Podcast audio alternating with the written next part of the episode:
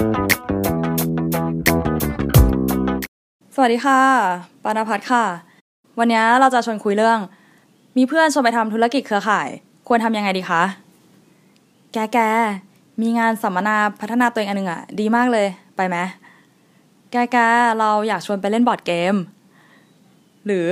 แกแกลดน้ำหนักกับเราปะเห็นผลจริงนะ ถ้าใครเคยเจอเพื่อนทักมาแบบเนี้ยเข้าข่ายแน่นอนค่ะ แต่ไม่ต้องกังวลไปนะ คือสัมมนาดีๆอะช่วยเปลี่ยนความคิดเรา เกมที่ดีก็ช่วยจำลองชีวิตจริงให้เราได้เห็น ถ้าเราลดน้ำหนักถูกวิธี เราก็จะมีรูปร่างที่ดี และมีสุขภาพที่แข็งแรงได้ คือทุกอย่างอะมันมีข้อดีหมดแหละ แต่สิ่งที่แอบแฝงอยู่เบื้องหลังอะมันอาจจะทำให้เรารู้สึกไม่สบายใจได้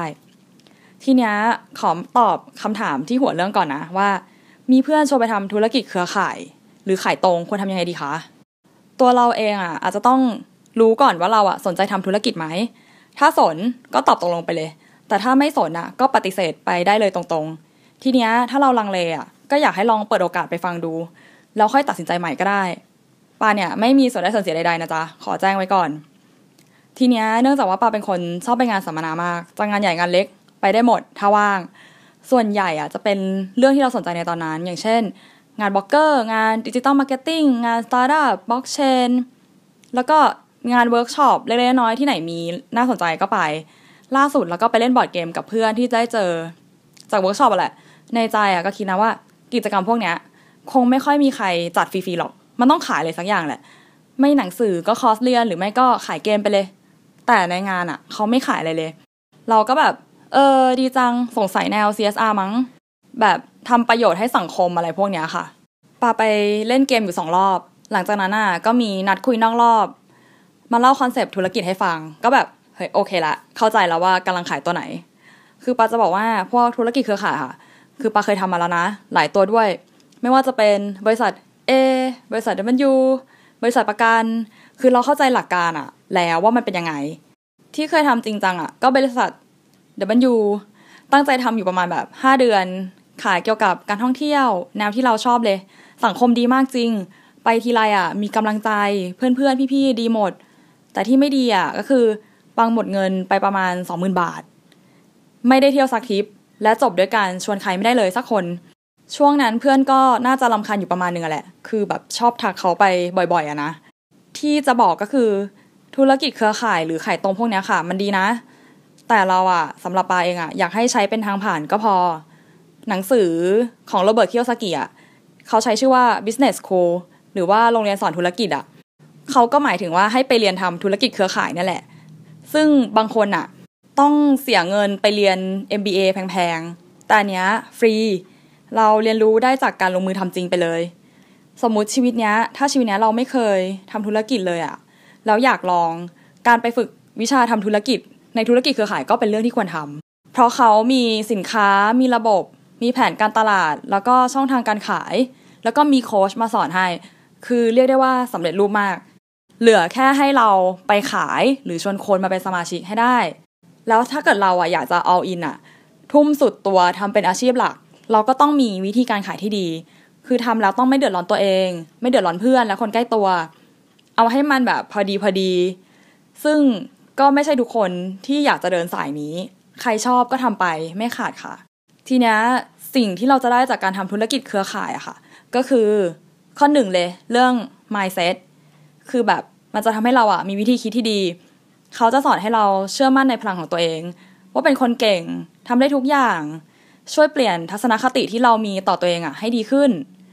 ถ้าเราหยิบเอาวิธีที่เขาสอนมาปรับใช้กับชีวิตตัวเองได้อะก็จะดีเยี่ยมเลย ทีเนี้ยต้องแยกแยะด้วยนะว่า นอกจากเรื่องพัฒนาตัวเองอะเขาจะทำให้เราเชื่อมั่นในเรื่องสินค้าด้วย ว่ามันเลิศเลอมาก จนเราไม่สนใจอย่างอื่นเลย ที่ใครๆชอบบอกว่าล้างสมองนั่นแหละ ไม่แปลกหรอกก็บริษัทเขาอะตั้งใจหาคนมาช่วยขายสินค้าของเขาอยู่แล้ว แล้วจะให้พูดเรื่องอื่นได้ยังไงคะ วิธีสอนให้เชื่อในตัวเองเนี่ย มันดีมากเลย แต่ถ้าเราอะไม่อยากเข้าธุรกิจเครือข่ายเพื่อเอาวิชาเนี้ย ก็ให้เปลี่ยนเป็นไปเข้าคลาส NLP ได้ มันก็ฟีลลิ่งเดียวกัน ข้อ 2 นะคะก็คือ สอนการขาย หัวใจสำคัญในการหาเงินน่ะ ประกอบไปด้วย 2อย่างก็คือ สินค้าหรือบริการ และ การตลาดหรือการขาย คือถ้ามี 2 อย่างเนี้ยเป็นอันได้เงิน ซึ่งการขายอะค่ะ มันจะมี step ของมัน ใครที่ทำอาชีพเซลล์อยู่แล้วอะก็น่าจะเข้าใจ มันก็จะเริ่มมาจากแบบ list รายชื่อ โทรนัดลูกค้า ไปขายของแนะนำสินค้า แล้วก็ต้องจบด้วยการปิดการขาย ซึ่งมันคือเบสิกของการขายของทุกอย่างบนโลกใบนี้ ส่วนวิธีการอาจมีการพลิกแพลงหรือปรับเปลี่ยนไปตามสถานการณ์ในแต่ละยุคแต่ละสมัย จริง ๆ ที่เราเล่ามาเมื่อกี้ค่ะ มันคือแบบขายตรงอะแบบ direct sale เงี้ยอย่างเช่นแบบขายรถขายประกันพวกเนี้ยใช่หมด ส่วนตอนนี้ก็จะมีเรื่องของการทำการตลาดออนไลน์เข้ามาด้วย เพื่อดึงคนที่สนใจเข้ามาก่อน แล้วค่อยไปตามปิดเอาทีละเคส ข้อ 3 ก็คือ การทำความเข้าใจกับความล้มเหลว พอพูดถึงขายตรงอะคนนอกหลาย ๆ คนแบบได้ยินก็แบบใส่หัวแล้วอะรู้สึกว่าอย่ามาหาจะดีกว่า เนี่ยก็เลยเป็นด่านยากด่านหนึ่งสำหรับคนที่ไม่เคยทำธุรกิจเลย หรือไม่มีประสบการณ์การขายมาก่อน จะผ่านไปไม่ค่อยได้ เพราะว่าการขายตรงอะแน่นอนว่าจะต้องเจอคนปฏิเสธเราแน่นอนเป็นร้อยๆเลยแหละ แต่ข้อดีอะค่ะ มันคือช่วยฝึกความอดทน และช่วยฝึกความสตรองทางด้านจิตใจให้ตัวเอง และเข้าใจได้ว่าการโดนปฏิเสธ หรือความล้มเหลวเนี่ย มันเป็นเรื่องธรรมดา เราก็แค่ต้องเริ่มใหม่ให้ดีกว่าเดิมก็แค่นั้น ข้อ4นะคะก็คือการเข้าใจวิธีทำธุรกิจ ธุรกิจเครือข่ายอะค่ะ มันจะทำให้เราเข้าใจกระบวนการในการทำธุรกิจมากขึ้น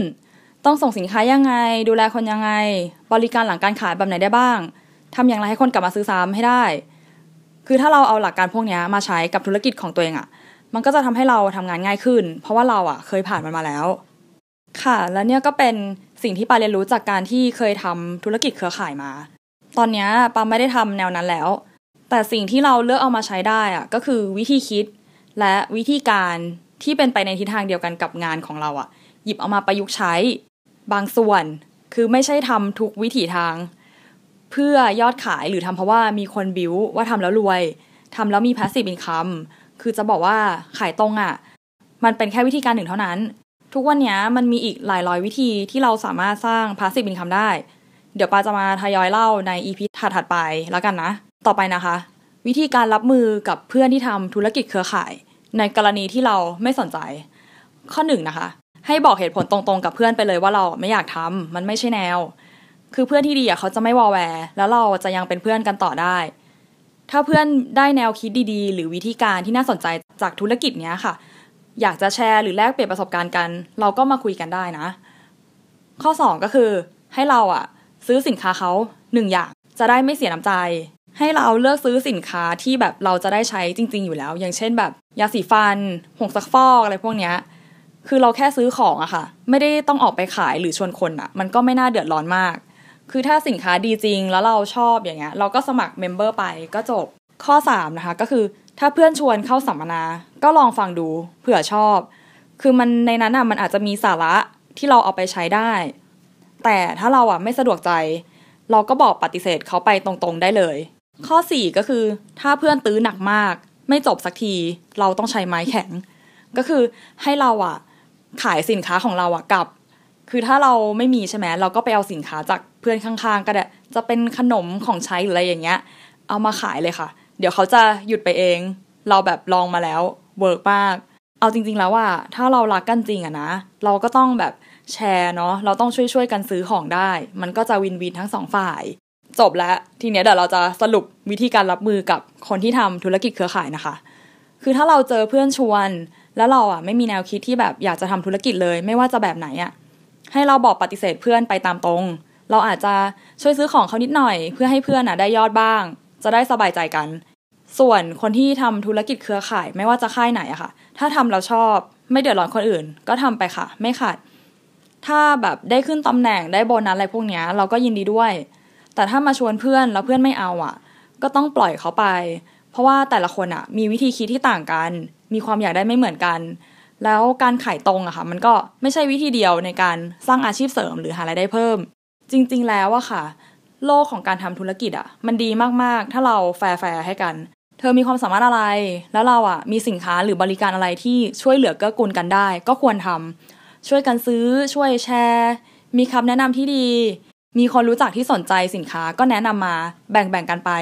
แค่นี้ค่ะ โลกก็น่าอยู่ขึ้นแล้ว หวังว่าจะได้ประโยชน์กันนะคะ